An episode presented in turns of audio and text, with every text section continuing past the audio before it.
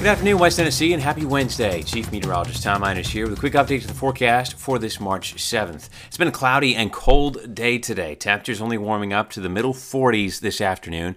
And later on tonight, under what will be continued cloudy skies, temperatures will fall down to the upper 20s and lower 30s by the start of the day on Thursday. There may be some clearing going on in the morning, but winds are going to stay a little breezy overnight. Light winds overall, with winds coming out of the west at about 5 to 10 miles miles per hour. We still have some chilly weather in the forecast for a good part of the day on Thursday, so we're going to talk about that. Plus, the next best chance of rain in the forecast for the weekend coming up on WBBJ 7 Eyewitness News. But as always, you can stay with Storm Team Weather online too for more updates.